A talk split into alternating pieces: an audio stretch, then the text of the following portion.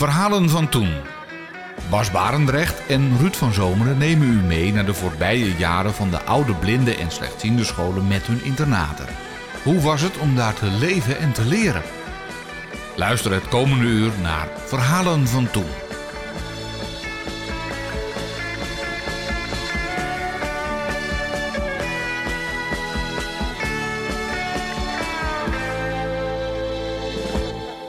Ondanks het feit dat hij inmiddels tachtig jaar oud is, is Rinus Rijk uit Grave nog steeds actief in de blinde en slechtziende wereld.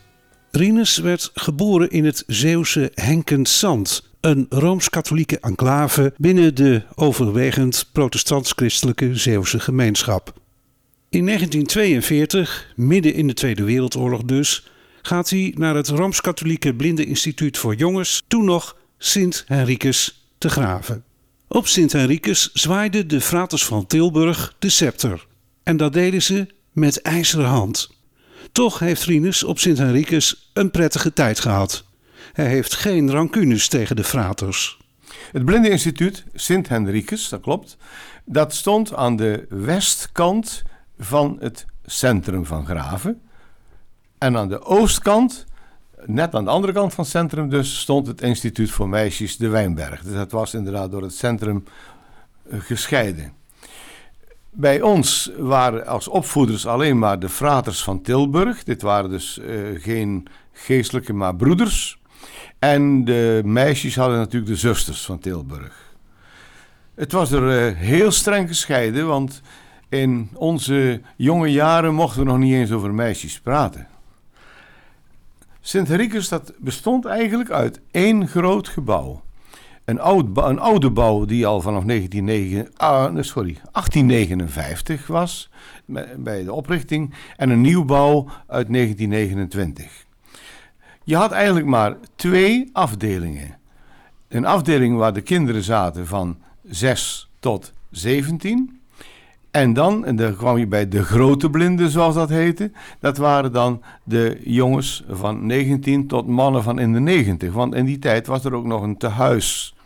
Heel veel blinden die daar voor de oorlog al waren, die bleven heel hun leven daar eigenlijk. En die werkten daar op de werkplaatsen die aan het instituut verbonden waren. Um, de groep waar je in zat, van zes tot zeventien... Dat, dat was geen fijne tijd, want je had, er zijn af tijden geweest dat er zestig, zeventig kinderen waren op die leeftijd. En dan was er heel weinig onderscheid gemaakt of dat je zeven was of zestien. Het was één groep.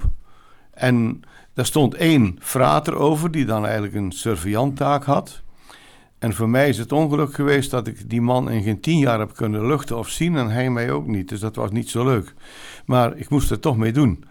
Want die fraters die werden nog wel eens verplaatst. En na elke vakantie hoopte ik dan dat hij ook verplaatst was. Maar dat werd hij pas gedaan toen ik al bij een andere afdeling zat.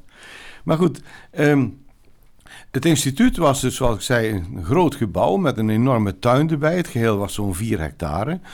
Alles was in vergelijking met Bussen, waar ik hoorde dat allemaal losse gebouwen waren, konden wij helemaal binnendoor overal komen. Het instituut was helemaal zelfsupporting. Fruitbomen in de tuin, een eigen bakkerij. Een boerderij waar zelfs nog koeien en varkens waren. Ze hadden ook heel veel grond. Daar hadden ze een paar tuinmensen voor in dienst. Dat waren dan geen fraters. En dat is wel leuk. De fraters hadden buiten Grave ook grote velden. En dat was goede grond. En die heette onder de bevolking van Grave, dat is het vette kuntje van de fraters, zeiden ze daarvan. Dat was dan uh, natuurlijk omdat dat de grond zo was. Heel streng. Um, Je had ook heel, dat het ergste was, en daar, daar heb ik heel veel moeite mee gehad, je had geen privé. Je was altijd samen, in school, in de vrije tijd. Ik heb wel de goede tijd al meegemaakt, want in de dertiger jaren is men toen al begonnen met de opleiding voor um, jongens die eventueel op kantoor geplaatst konden worden als correspondent. En dat is na de oorlog natuurlijk nog in alle eeuwigheid doorgezet. Na de oorlog was het ook niet meer mogelijk om op het instituut te mogen blijven, alleen als je een dubbele handicap had. Maar eh, iedereen werd toen als het ware al klaargemaakt voor wat men noemde de maatschappij. Na de lagere school, dan werd er niet door psychologen, maar door de hoofdonderwijzer en de vaders bekeken. Uh, wat, wat kunnen we met die jongen? Nou, kon je doorstuderen en daar hoorde ik ook bij. Dan ging je de kantooropleiding in met een ondergrond van een MULO-opleiding. Maar dan vooral veel aandacht voor talen. En later natuurlijk ook je diploma's, uh, scenografie, machine schrijven, handelscorrespondentie. En dat kan ook nog buitenlandse handelscorrespondenties. Dan uh, kon je niet uh, doorstuderen. Ja, dan ging je naar een van de werkplaatsen. Borstelmakerij, mannenmakerij, weverij. En enkele konden ook doorstomen naar de Braille-bibliotheek die er toen nog was. Die woonden ook in een deel van het internaat.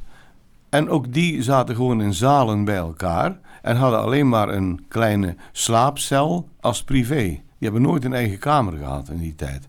En er waren mensen die soms zestig, zeventig jaar woonden. Ik heb er altijd bewondering voor gehad. Hoe, de, hoe ze dat hebben volgehouden. Ook mensen met een goed verstand vaak. Die dan toch op dat instituut waren gebleven.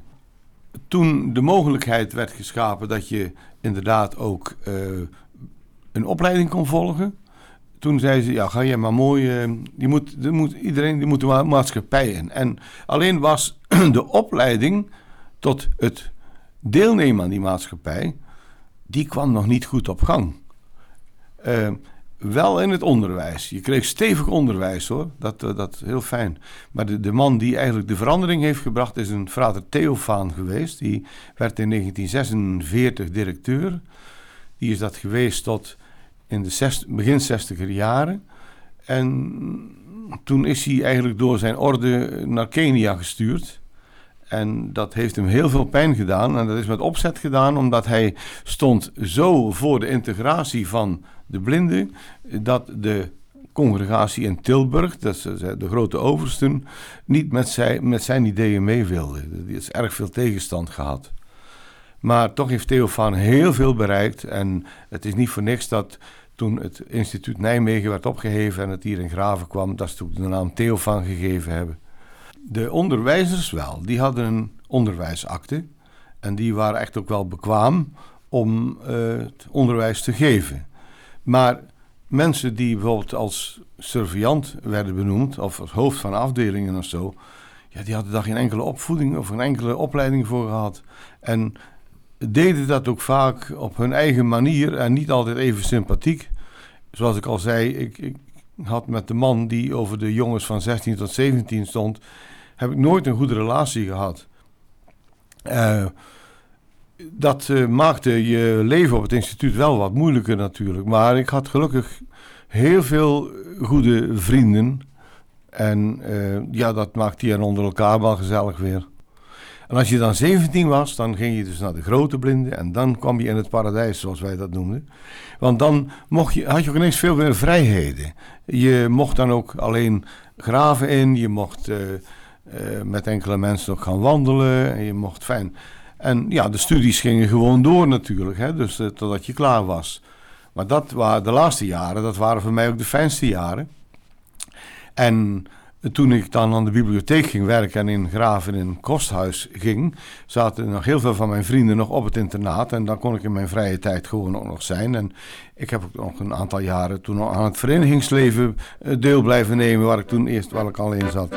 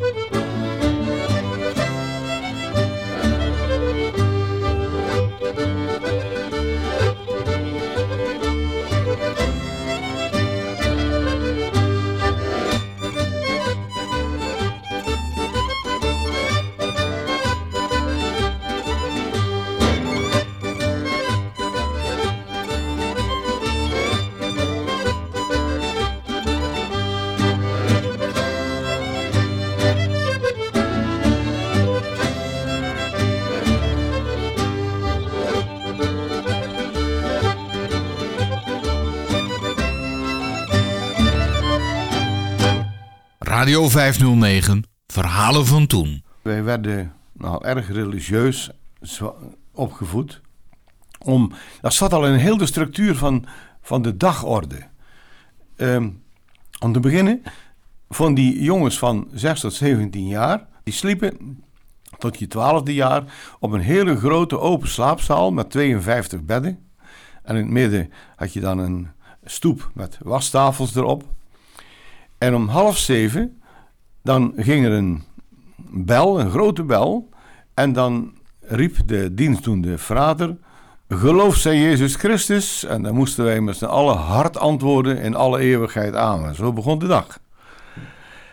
Maar dan mocht je nog niets spreken. Op de slaapzaal mocht niet gesproken worden. Um, als je twaalf jaar of ouder was, en je, dan ging je naar, wat ze noemden, vierhoog. Dat was eigenlijk een zolder onder de pannen. En daar had je dan wel een eigen slaapcelletje. Dat wil zeggen, een uh, getimmerd hok tot twee meter hoogte, wat dan verder open was. Geen deur erin. En daar stond een, uh, uiteraard een bed in. En er was boven geen stromend water daar. Uh, ja, op sommige plaatsen wel, maar niet in die celletjes. Dus dan had je een tafeltje met een waskom erop. En in de winter, als het vroor, dat heb ik echt meegemaakt. Dan moest je soms met een, uh, eerst het ijs uh, doordouwen van de wasbak voordat je eigen wassen kon. En dan had je natuurlijk een kast voor je kleren en dat was alles. Maar meer privé had je ook niet. En bovendien, ja, boven die schotten uit hoorde je alles natuurlijk wat er ook was. Maar dat, dat was dan voor de grotere jongens. Maar daar was ook geen bel en geloof zij Jezus Christus meer bij. Dat was ook alleen op die grote slaapzaal. Um, maar het, uh, de, de, de principe waar het om ging, dat ging hetzelfde. Want je mocht dus niet spreken boven, ook niet op de slaapzaal. Als je klaar was, ging je naar beneden rond zeven uur. En dan moest je naar de recreatiezaal. En dan begon dan om zeven uur een heel lang morgengebed, totdat de klok luidde van de, de mis van kwart over zeven. Dan ging je naar de kapel. En dan was altijd een lange dienst, tot tegen acht uur. En dan moest je weer stil vanuit de kapel naar de eetzaal. Dan werd er gebeden. En dan pas, terwijl je al anderhalf uur op was, mocht je pas praten. Om half negen tot negen uur had je vrij. En dat was dan de bedoeling dat je zoveel mogelijk naar buiten ging. Op de speelplaats rondjes lopen of met allerlei speeltoestellen. Maar voor de jongens die muziek studeerden, was dat ook altijd al een mooi half uur om alvast stu- stu- stu- stu- studeren. Op een of ander kamertje of aan een piano of aan een instrument. Um, dan was om negen uur begon de school tot half elf. Je had dan weer een half uur pauze. Van elf tot twaalf ging dat verder. Dan ging je naar de warme maaltijd. Die was altijd goed. We hebben er altijd heel goed eten gehad. Omdat ze dus zelf, zei al, bakkerijen en boerderijen en alles aan, aan zich hadden. Zelfs ook in de oorlogsjaren hebben wij daar nooit niks tekort gekomen. Um, dan was er weer iets, heel, iets katholieks. Na het eten moest je tien minuten uh, in stilte in de kapel zijn. Een soort uh, meditatie. Alleen op dagen dat het 's avonds lof was, dat is ook weer iets katholieks. Dat was dan een, uh, nog een, een, een gebedsdienst met koor en met uh, bidden en zo. Dat was bepaalde dagen. Die was dan om half zes, maar dan hoefde je 's middags niet naar de kapel. Om kwart voor twee begon weer de school tot half drie. Weer een pa- half uurtje pauze. En dan tussen vier en vijf was het vrij en was er meestal nog een kop thee en een boterham om half vijf. Van vijf tot zes, of anders tot half zes, weer naar de klas. En dan tussen uh, ze- half zeven en half acht ging je weer terug naar de klaslokaal, maar dan meer voor iets ontspannenders. Als je de hogere opleiding zat, maakte je huiswerk. En de anderen, die, daar werd alles aan voorgelezen. In ieder geval, dan hadden ze niet meer zo streng les. En om half acht, dan was er eigenlijk pas het laatste avondeten. Onder dat laatste avondeten mocht ook weer niet gesproken worden. Want dan werd er altijd uh, voorgelezen. Eerst over wie is de heilige van deze dag. En het verhaal van die heilige.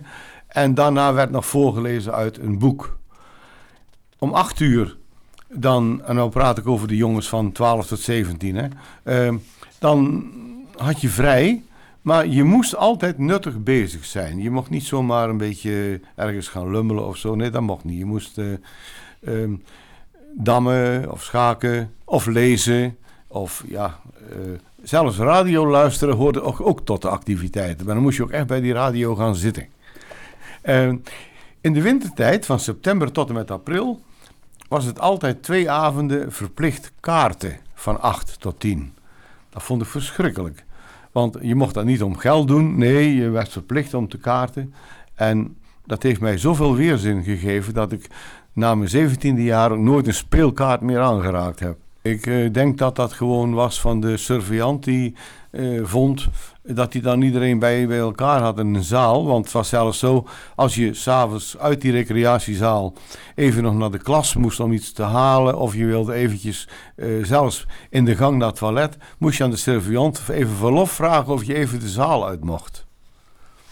Dat was allemaal niet zo leuk. Ze hadden ook natuurlijk een heel streng systeem van uh, punten waar je eigenlijk Uh, tegen kon, uh, nou zondigen niet, maar wel uh, waar je gedrag mee uh, werd bepaald. En dat werd zondags om half elf, werd dat altijd openbaar, als in de recreatiezaal, uh, besproken welke jongens zich in die week niet goed hadden gedragen of wat ook. Dan kreeg je daar gewoon, werd openlijk gezegd dat je daar bepaalde strafpunten voor kreeg. Ik heb inderdaad heel veel strafpunten gehad omdat ik ongehoorzaam was. En ongehoorzaam betekende, um, die surveillant die had van die willekeurige dingen. Die zei dan ineens, terwijl je nog druk met je studie had, het is goed weer, iedereen moet nu naar buiten. En dan zei ik, wat een onzin, daar heb ik nou, daar heb ik nou geen tijd voor bijvoorbeeld, dat was al fout. En uh, ook onder het eten, als er, je had in de eetzaal natuurlijk ook je, altijd je vaste plaats en die vaste dingen, dan Um, als er aan de tafel wat lawaai maakte, dan werd ineens gezegd silentium. En dan moest de hele zaal moest zwijgen. En als je dan niet aan die tafel zat die die herrie had gemaakt, dan kon ik daarvan balen. En dan zei ik natuurlijk nog wel eens uh, veel te hard van, ik geef mij daar eens dat brood aan of doe eens dit of dat. En dan had je dus gepraat en dan kreeg je een slecht punt voor. En zo waren het van die hele kleine futiliteiten eigenlijk. Er gebeurden geen erge dingen, echt niet. Nou, het, het was altijd leuk. De jongens die zich goed gedragen hadden, die kregen dan na de opsomming, zondag, uh, een handvol snoep. En als je je niet gedragen had, kreeg je dat niet. Maar wat gebeurde, dat lieten ze altijd uitreiken door slechtzienden van een jaar of vijftien, zestien. En als jij nou zelf wist dat jij uh, slechte punten had, dan zei je van tevoren tegen die jongen, als je mij geen snoep durft te geven, dan stuur ik die en die op je af, hè, van de week. Dus je kreeg, het werd gesaboteerd bij het leven. Je kreeg dan toch al snoep. Um, er was um, ook een verschil tussen dat, die dagorde die ik juist zei. Die gold dan natuurlijk voor de grotere jongens. Um, de kinderen van zo tot tien, twaalf jaar, die gingen dan om half zeven al voor de avondboterhammen. Die werden dan ook weer door, gingen dan al naar de slaapzaal toe. De woensdag en de zaterdag en de zondag waren uitzonderingsdagen. Dan had je 's middags natuurlijk ook vrij. En dan ging je uh, wandelen, nogal stevige wandelingen, met natuurlijk een frater mee. Drie aan drie, slechtzienden en blinden. Want in die tijd was er nog geen slechtziende afdeling. Dat is in Grave pas in negentien vijfenvijftig gekomen. En daarvoor moesten alle slechtzienden die op het instituut kwamen, net zo goed als wij, moesten gewoon Braille lezen. Leren lezen.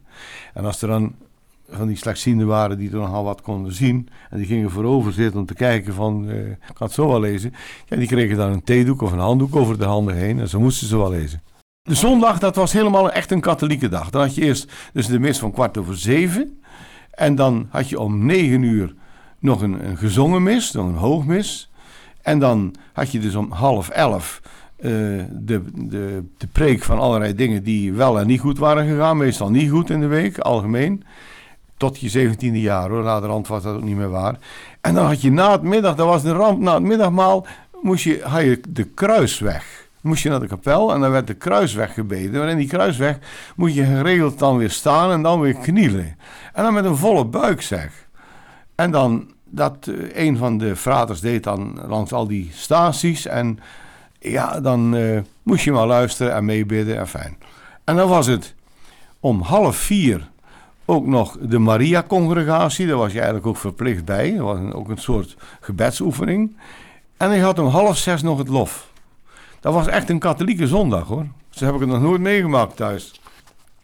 Later is dat natuurlijk versoepeld. Want ik, kijk, ik praat nu over de jaren tweeënveertig tot tweehonderddrieënvijftig. Later is dat allemaal versoepeld door die frater Theofaan. Ja, en bij die religieuze opvoeding hoorde natuurlijk ook de biecht. En dat gebeurde elke veertien dagen. Dan moest je onder een bepaald klasuur. Met de frater ging je naar de kapel en dan zat daar dus een, een priester in, een, in zo'n hokje. En dan moest je natuurlijk je zonden belijden. Maar wat deed je nou eigenlijk voor zonden? Dus wat deden de meeste jongens, dat kreeg de meeste ook. Ik had twee rijtjes van kleine zonden, want je zorgde wel dat je geen doodzonden noemde.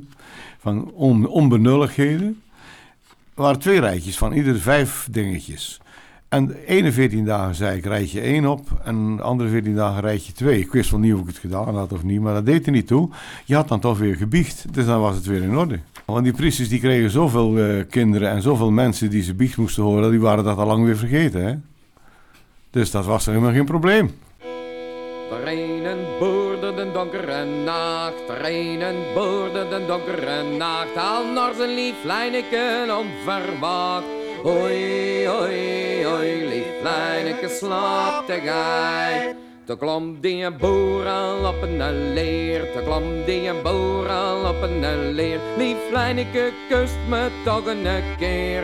Oei, oei, oei, lief Leineke, slaap te gij. De meid die weer den boer geboor, de meid die weer den boer geboor. De pastoor sliep die een nacht bij haar. Oei, oei, oei, lief Leineke, slaap te gij. Ach liefst, het kan deze nacht niet zijn. Ach liefst, het kan deze nacht niet zijn. Ik voel aan mijn tante een grote pijn. Oei, oei, oei, lief Leineke, slaap te gij. Zo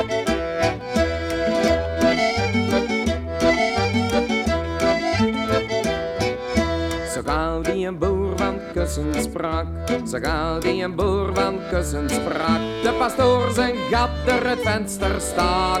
Oei, oei, oei, lief Leineke, slaap te gij. De boer die ving mij kussen aan, de boer die ving mij kussen aan, de pastoor die liet er een muziekje gaan. Oei, oei, oei, lief Leineke, slaap te gij. Lief Leine, o tandpijn is wel zwaar, lief Leine, o tandpijn is wel zwaar, want hullo en oiem stinkt ernaar. Oei, oei, oei, lief Leineke, slaap te gij. Lief Leine, ik vaan er geen mond, lief Leine, ik vaan er geen mond, maar je hebt een bakjes gelijk een kont. Oei, oei, oei, lief Leineke, slaap te gij.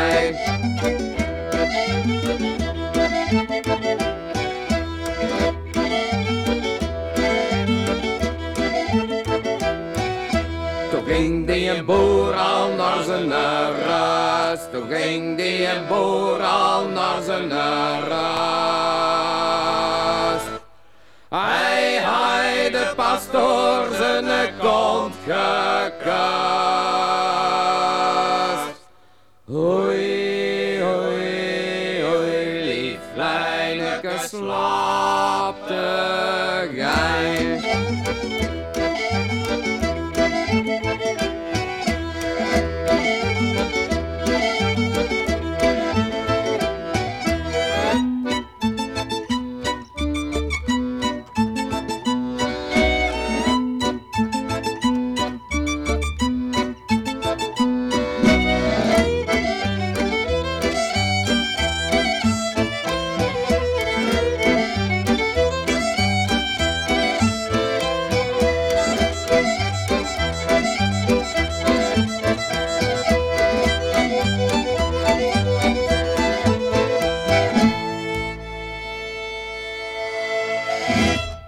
De oorlog ging eigenlijk heel erg aan ons voorbij.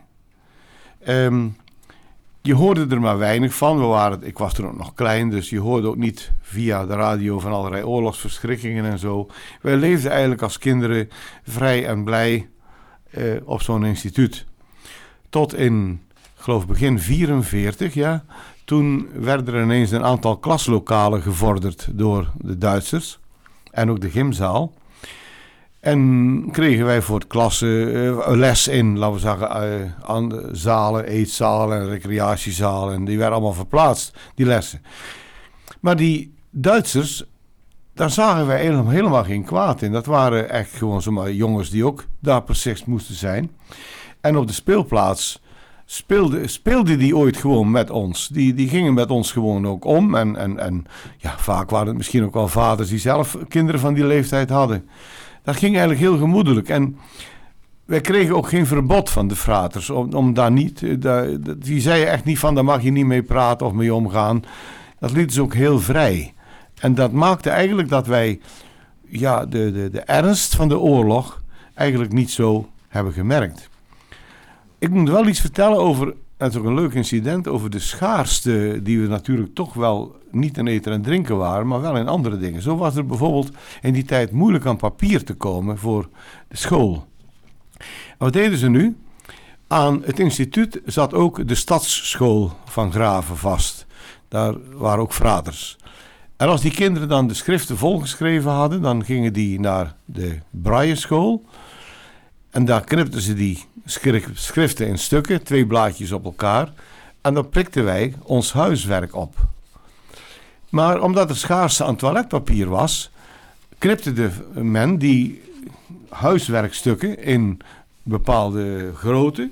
En in de toiletten hingen bakjes waar die stukken papier, die gebrailleerde papier in kwam. Dat was niet zo lekker hoor, om je daarmee af te... Je moest allemaal die puntjes langs je achterste natuurlijk. Maar wat wel gebeurde, dat was als je op die wc-pot zat en je, je pakte voortijdig al een papier, want je wou wel eens lezen wat er in Braille op stond.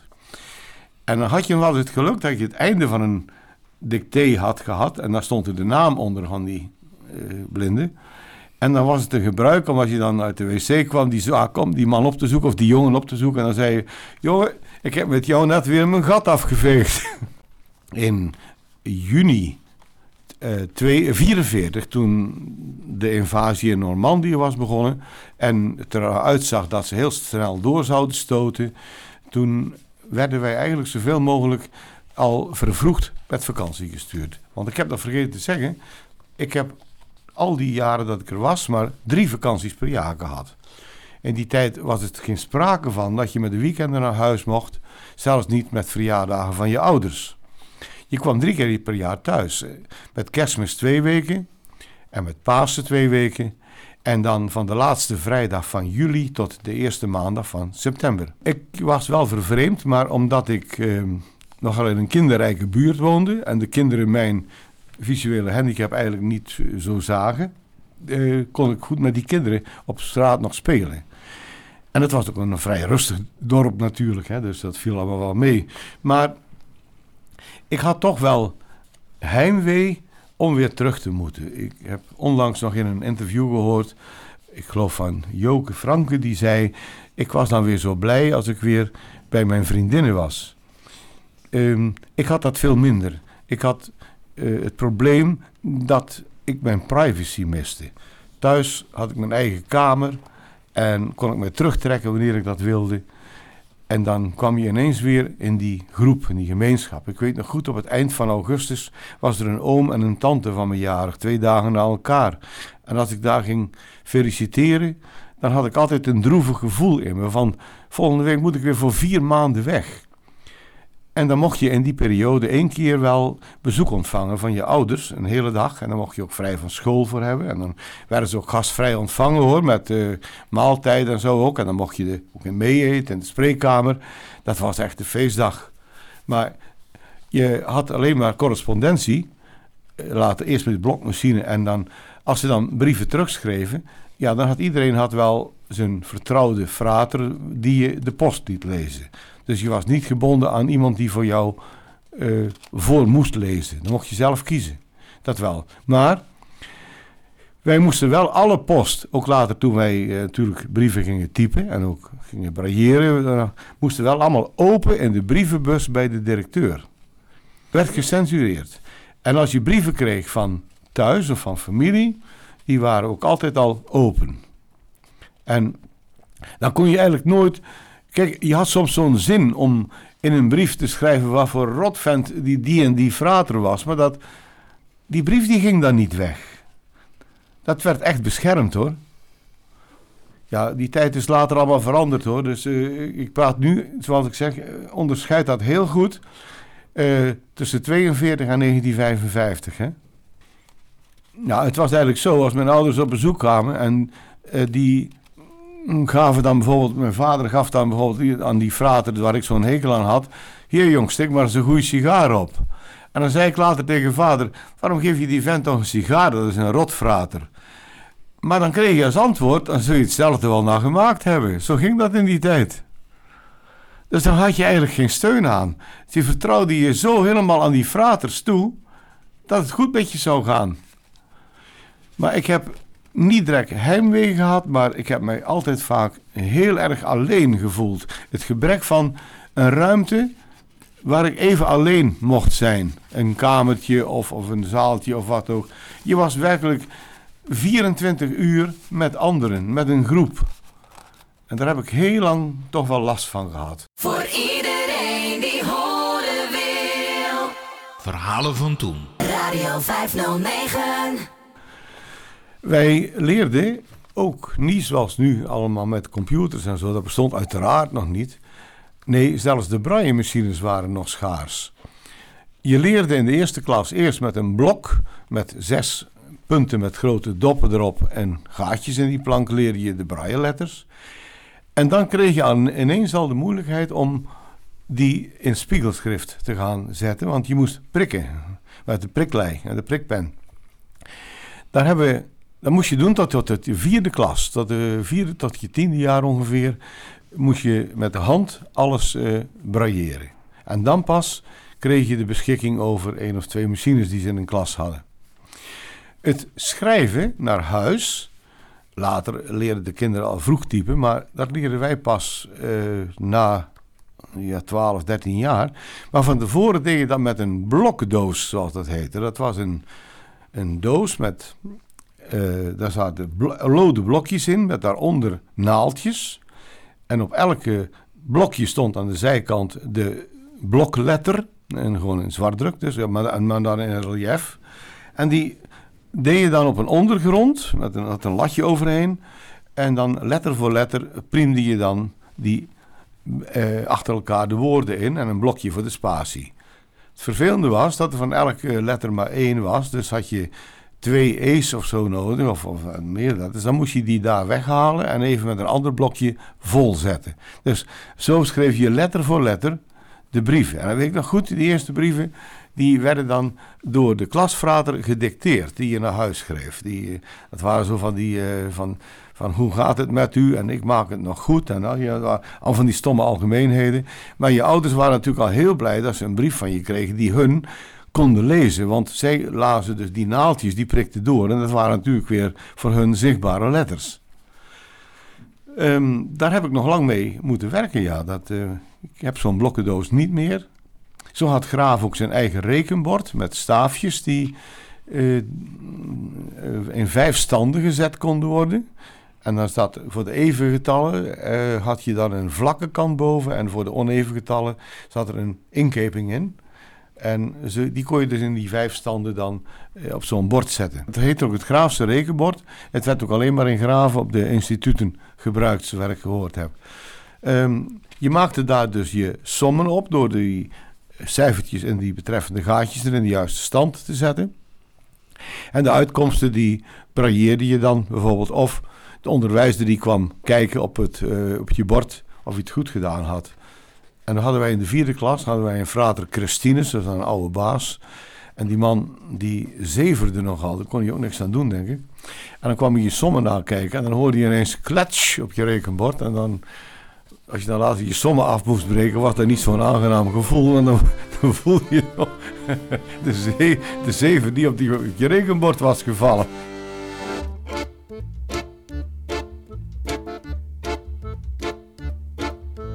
Mensen komt hier en slaat er eens op, verkopen en klap. op die keiharde kop. Mensen, komt hier en slaat er eens op, verkopen een klap op die keiharde kop. Heb je spieren, heb je vet, je weet aan hoe kracht op de kop van je. Hij stopt voor hoe klaar drie dagen een stuk, je bonker is op en beproeft hoe geluk. Hij staat voor hoe klaar drie dagen een stuk, je bonker is op en beproeft hoe geluk. Het gespieren, het gevet, meet al uw kracht op de kop van je.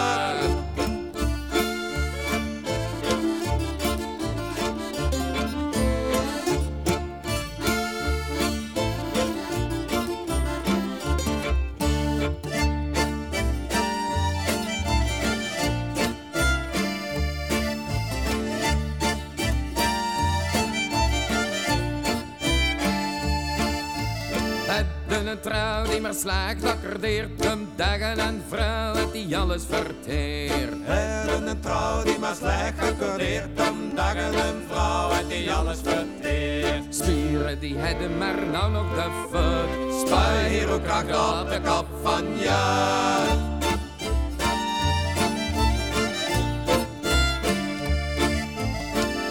De kind die de baas is en als dan is krak is bij men, elk huis is een kras. Verder de kind die de baas is en als dan is krak is bij men, elk huis is een kras. Spieren die hebben en nou nog de fut. Spuil hier de baas op de kop van je.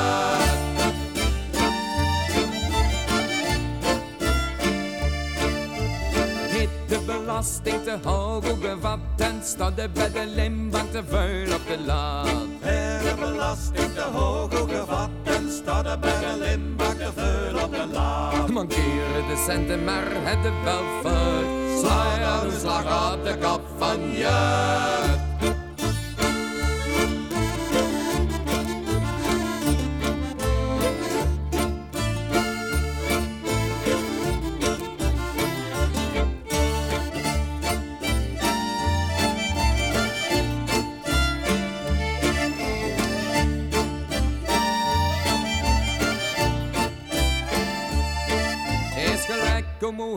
Waar grauw is en grijs, maar bende van binnen nog monter en wijs. Is gelijk om hoe hinnen, waar grauw is en grijs, maar bende van binnen nog monter en wijs. Dan kom ik er wel, want je hebt nog fut. Maar rust voor twee stuivers, drie klappen op de kop van je.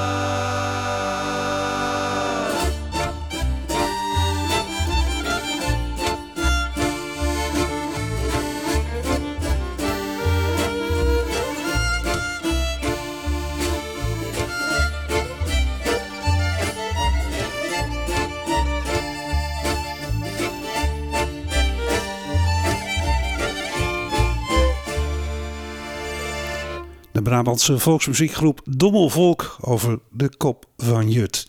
Verder met het verhaal van Rinus Rijk. Er waren zo'n vijftig fraters op het internaat. Want die waren niet alleen surveillant en onderwijzers, maar die werkplaatsen stonden natuurlijk ook allemaal onder leiding van fraters. En je had ook fraters die schoonmaakten in de gangen. En ja, uh, fraters kok in de keuken. Dus je had van allerlei uh, diensten. Het waren allemaal fraters. De eerste leek is in negentien eenenvijftig gekomen. En dat was een Frits Niese, een gymleraar. Een gymzaal was er al lang, maar dat deden de fraters van de klas waar je zat dan maar een beetje. En ja, de ene kon het wel en de andere niet. En Niese die vond ook dat wij moesten leren dansen. Maar dat ging dan met jongens onder elkaar. En ik heb ook al in een eerdere zondaguitzending gehoord dat ook op een ander instituut ook hengstenbal werd genoemd. Dat noemden wij natuurlijk ook zo. En dan werd Toon van Rooij, een pianoleraar van het instituut, speelde dan piano tijdens de dansles. De eerste dansles buiten het instituut, want wij vonden dat allemaal niks, dat, is, dat, mocht, dat mocht nog niet, uh, dus, uh, ik zeg maar het opzet buiten het instituut, uh, dat was georganiseerd door frater Theofaan. Die vond dus, uh, je moet nu eens die, die, die zorgen dat die kinderen niet alleen onderwijs krijgen, maar die moeten ook eens andere dingen, die moeten de maatschappij kennen. En nou kreeg je zoveel tegenstand van zijn andere medebroeders, dat die dansles die mocht niet binnen de muren van het instituut zijn. Die moest een zaal van de Sociëteit in Grave voor worden gehuurd. Ik weet wel, ik was toen al in pensioen, maar ik heb toen ook nog aan die dansles wel meegedaan. En het was gewoon met meisjes uit Grave. Ik heb je gezegd, de instituten waren erg van elkaar gescheiden. Maar onderling waren er natuurlijk wel toch wel eens wat contacten. Je had nog wel eens ooit zo dat uh, een broertje ook een blind zusje had of omgekeerd. En die mochten dan wel eens naar elkaar komen. Op de zondagmiddagen, geloof ik. Maar na de oorlog, toen ontstonden er ineens een hele hoop toneelgroepen. Zangkoren, uh, muziekgroepen. En die vonden dat allemaal leuk om die blindjes in Graven een uitvoering aan te bieden. Er was bijna elk weekend wel een uitvoering in de toneelzaal. Toneelzaal die toen nog in de gymnastiezaal was zelfs. Maar er stond een vast podium en zo, dat wel. En daar moesten wij naartoe. Daar kwamen ook de meisjes en de zusters van de Wijnberg. Die kwamen dan ook. Maar dat werd door een middenpad streng van elkaar gescheiden natuurlijk. Hè? Dus het leek wel de kerk van toen. Dus de meisjes apart en de jongens apart. In negentien drieënvijftig kregen we de eerste lerares in het instituut. En dat was een zekere Alda van Boort. Die kwam zanglessen geven aan de jongens van zestien, zeventien en tot twintig jaar. Want meestal was je opleiding volledig, deed je op het instituut, was pas rond je twintigste uh, klaar. Die vormde al heel gauw een groepje van jongens die zangles hadden en een koortje. Maar die gaf ook les op de Wijnberg. En die meisjes en ook wij zeiden, ja, zou toch heel leuk zijn om een keer samen te zingen. En zo on, had zij het klaargekregen dat er een gemengd koortje kwam. En we repeteerden dan, meestal moest uit op de Wijnberg repeteren, maar dat was niet erg.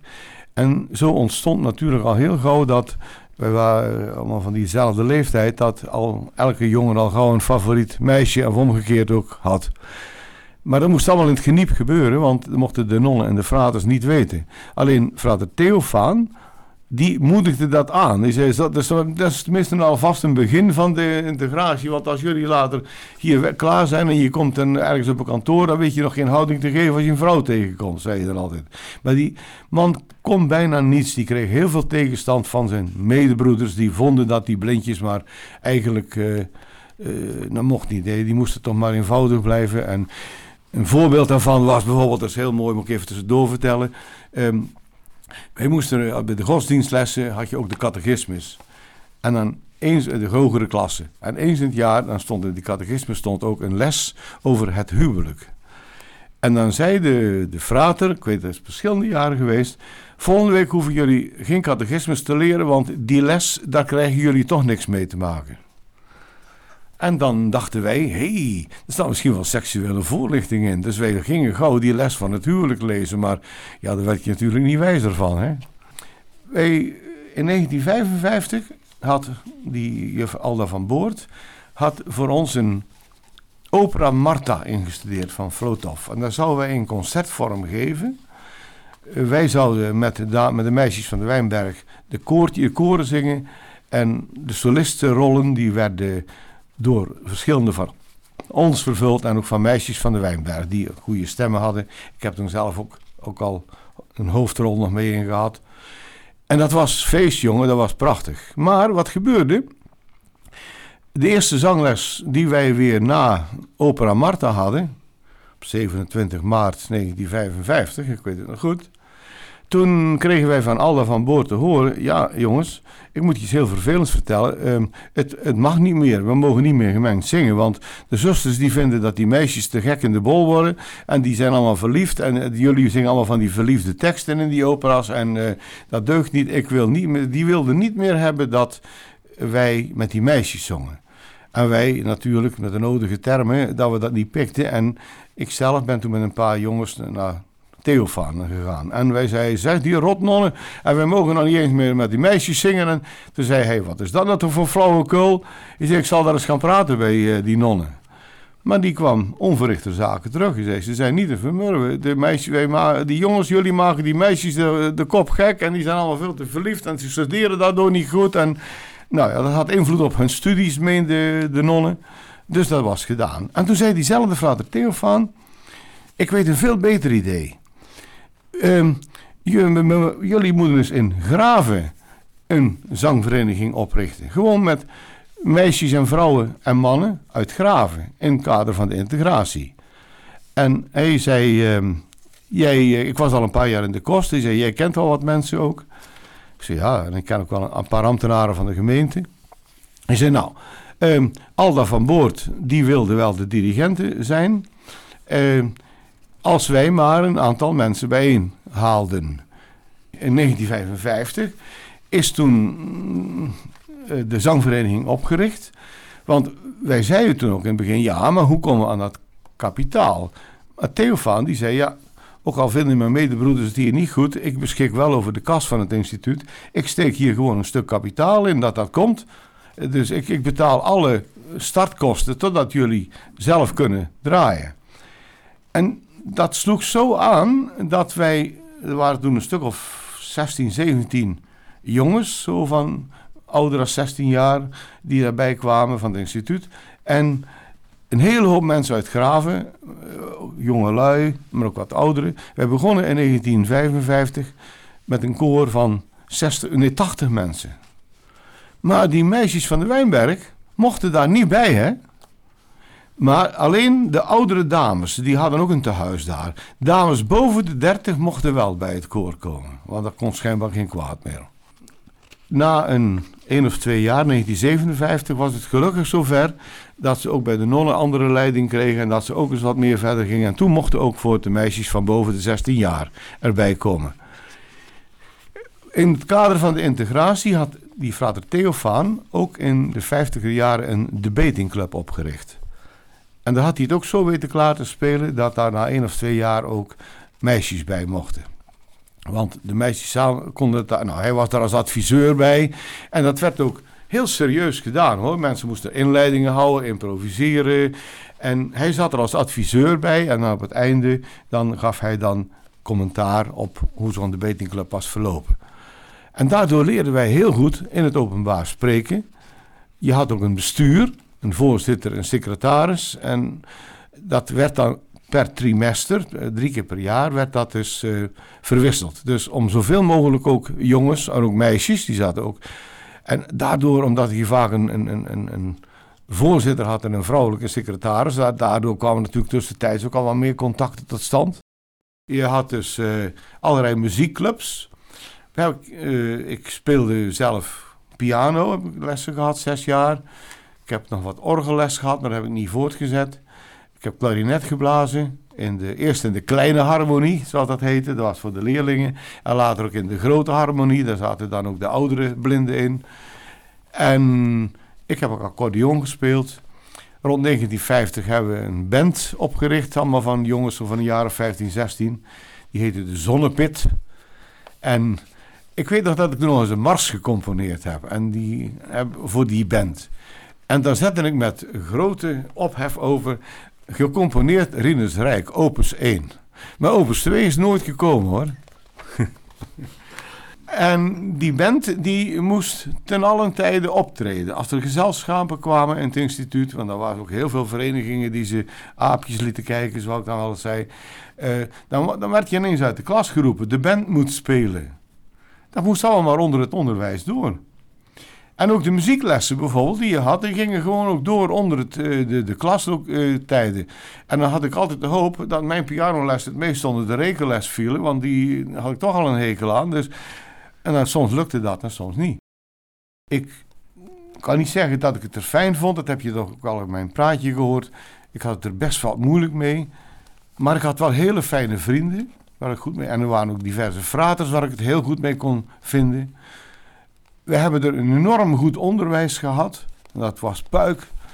En ook in de latere jaren, frater Theofaan, die ons echt ook door de verschillende zaken die ik genoemd heb, ook eigenlijk ook meer klaarmaakte om wat heette in de maatschappij te gaan. Um, ik kan het zien in de tijd van toen. Ook dat katholieke leven wat wij meemaakten, dat zat zo in je dagorde uh, gesleten, dat je daar gewoon aan meedeed. Je vroeg je niet af waarom eigenlijk. Kijk, nu kunnen we er nog wel eens om lachen. En, maar ik, ik kan het heel goed zien in de tijd van toen. En die fraters die deden dat echt niet om ons te pesten of om te doen. Die vonden gewoon dat het door hun roeping Of ja, later bleek dat die roeping niet zo groot was toen er helemaal een hoop uitgingen. Maar goed, dat is van een later datum. Maar door hun manier van leven ook dat stuk opvoeding ons moesten meegeven. Dat was het gewoon. Het heeft voor mij wel de basis gelegd voor het leven wat ik nu, nu bijna tachtig ben, met heel veel genoegen heb mogen leven. He, ik heb de kansen gekregen om mij echt te ontwikkelen. Uh, Het is in mijn werk goed gegaan. Ik heb in mijn gesproken lectuurwerk veel mogen ontwikkelen. Nu nog ben ik een echte vergaderman. Ik zit nog in een aantal besturen. Uh, ik zing in drie koren, waarvan ik van één koor al zevenenveertig jaar zelf uh, dirigent ben. Een herenkerkkoor. Ik zie eigenlijk terug op een heel fijn uh, leven. Wat ik hoop natuurlijk dat ik nog wel tien jaar vol mag houden. Maar zoals ik er nu voor sta, nog vlak voor mijn tachtigste jaar. Ik heb intens genoten van het leven. En de basis daartoe is toch ook gelegd door de normen en waarden die je op dat instituut hebt gekregen. Dat vind ik toch heel belangrijk. Ik heb geen enkele rancune naar mijn jeugd terug. En ik heb nog steeds een aantal goede vrienden. Ook nog, dat sterft wel uit hoor. Want het is allemaal van die leeftijd en zo. Ja, wij hebben dat allemaal toch dat we te kunnen zien in de realiteit van toen. Ja. Dat ervaar ik ook bij mijn vrienden die ik nu nog wel spreek en die nog leven. En er zal best wel eens ook iets op seksueel gebied gebeurd zijn, maar volgens mij is dat veel meer geweest in de jaren zestig en zeventig. In de latere jaren van het internaat. Wij hadden dan wel... Uh, de, het afscheid van je familie voor zoveel maanden. Maar je voelde je wel vrij onder jongens die eigenlijk in hetzelfde schuitje zaten als jij. Die ene wat meer zag en de andere nog iets minder. Maar goed, uh, in die tijd zag ik nog een klein beetje. Uh, maar je voelde je daar eigenlijk vrij, gelukkig. Je hoefde je niet, je hoefde niet te presteren. Van, uh, ik moet zoveel... overbruggen om gelijk te zijn aan mijn andere leerlingen. Het was niet zo dat je voor alles slagen en, en, en klappen en alles kreeg. Natuurlijk waren er wel klieren van fraters bij die je echt niet mocht. Maar aan het merendeel van de fraters die ik in al mijn jaren heb meegemaakt, houd ik toch hele sympathieke herinneringen. Die mensen die, al waren ze soms niet helemaal bekwaam voor de functie waarvan ze ook maar door de orde waren aangesteld, de meesten hadden toch een goed hart. En denk erom, die stonden vierentwintig uur voor je in dienst. Hè? Dezelfde fraters die je op school had, de onderwijzers, die hielpen ook bedienen aan tafel. Die hadden ook slaapzaaldiensten, die hadden ook vaak, gingen met de groepen wandelen. Die, ja, die werden overal voor ingezet. En dat, dat werd ook niet gevraagd. En dat ging vanzelf. En vandaar dat ik zeg van, ik heb toch um, heel veel waardering. En wat ik ook altijd zo jammer vind, als je dan later verhalen hoort over die fraters die inderdaad zich niet zo best gedragen hebben met misbruik. Daar geloof ik ook zeker wel in dat dat is. Maar dan denk ik ook, ach mensen, generaliseer dat nou toch niet dat al die fraters zo slecht waren. Er zijn er enkele zijn geweest, maar als je dan rekent in onze tijd dat er vijftig fraters altijd waren. Laat er nou eens twee of drie zich daarin misdragen hebben. Dan moet je toch die fraters niet allemaal beschuldigen van seksueel misbruik. Ik heb heel veel respect voor wat ze voor ons hebben gedaan, zonder meer. En zij deden dat in een tijd waar het nu niet meer zou kunnen. En dat, daarom is het ook niet zo erg dat die fraters er niet meer zijn. Ik denk dat het ook zijn voordelen heeft. De kinderen, ook al moeten ze meer presteren nu die op de scholen zitten. Maar ze hebben toch het huiselijk verkeer, dat misten wij. Um, ik ben ook lang niet zo eigen aan mijn broers en zussen, die intussen trouwens voor het merendeel al overleden zijn. Maar ik ben er nooit niet zo eigen aan geweest dan aan vrienden die ik op het instituut had. En omdat je dus nooit eigenlijk in vertrouwen... Uh, wij hadden dus geen, geen kinderverzorgsters of geen, geen, geen dames die ons verzorgden. Nooit bij zo'n frater eigenlijk je gemoed wou luchten, deed je dat bij elkaar. Boerke, heinen, nos, die scheet verwar, ze dun ze los en soms verwar, geloof me vrij tot aan de derde schijf.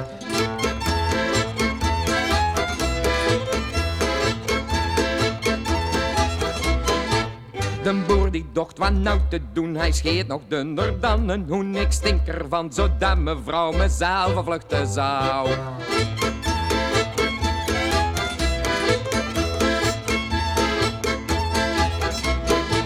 Hij nam daarop een oude prop en sloeg er met een homer op, zodat hij goed en stevig zat in spelen tot ze gaat.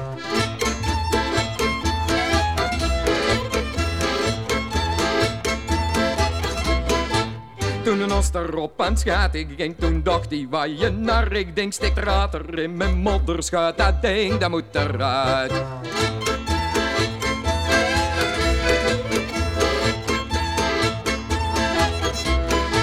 Hij kreunt en dacht van één, twee, drie, de dikke prop schiet los en ziet een boer die op zijn karbak staat en juist het rijden gaat.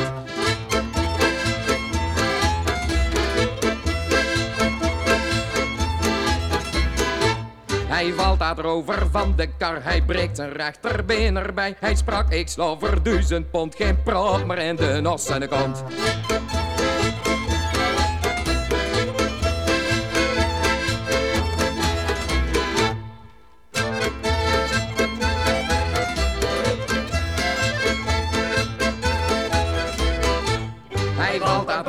Van de kar, hij breekt zijn rechterbeen erbij. Hij sprak, ik zal voor duizend pond, geen prop, maar in de nos en de kont.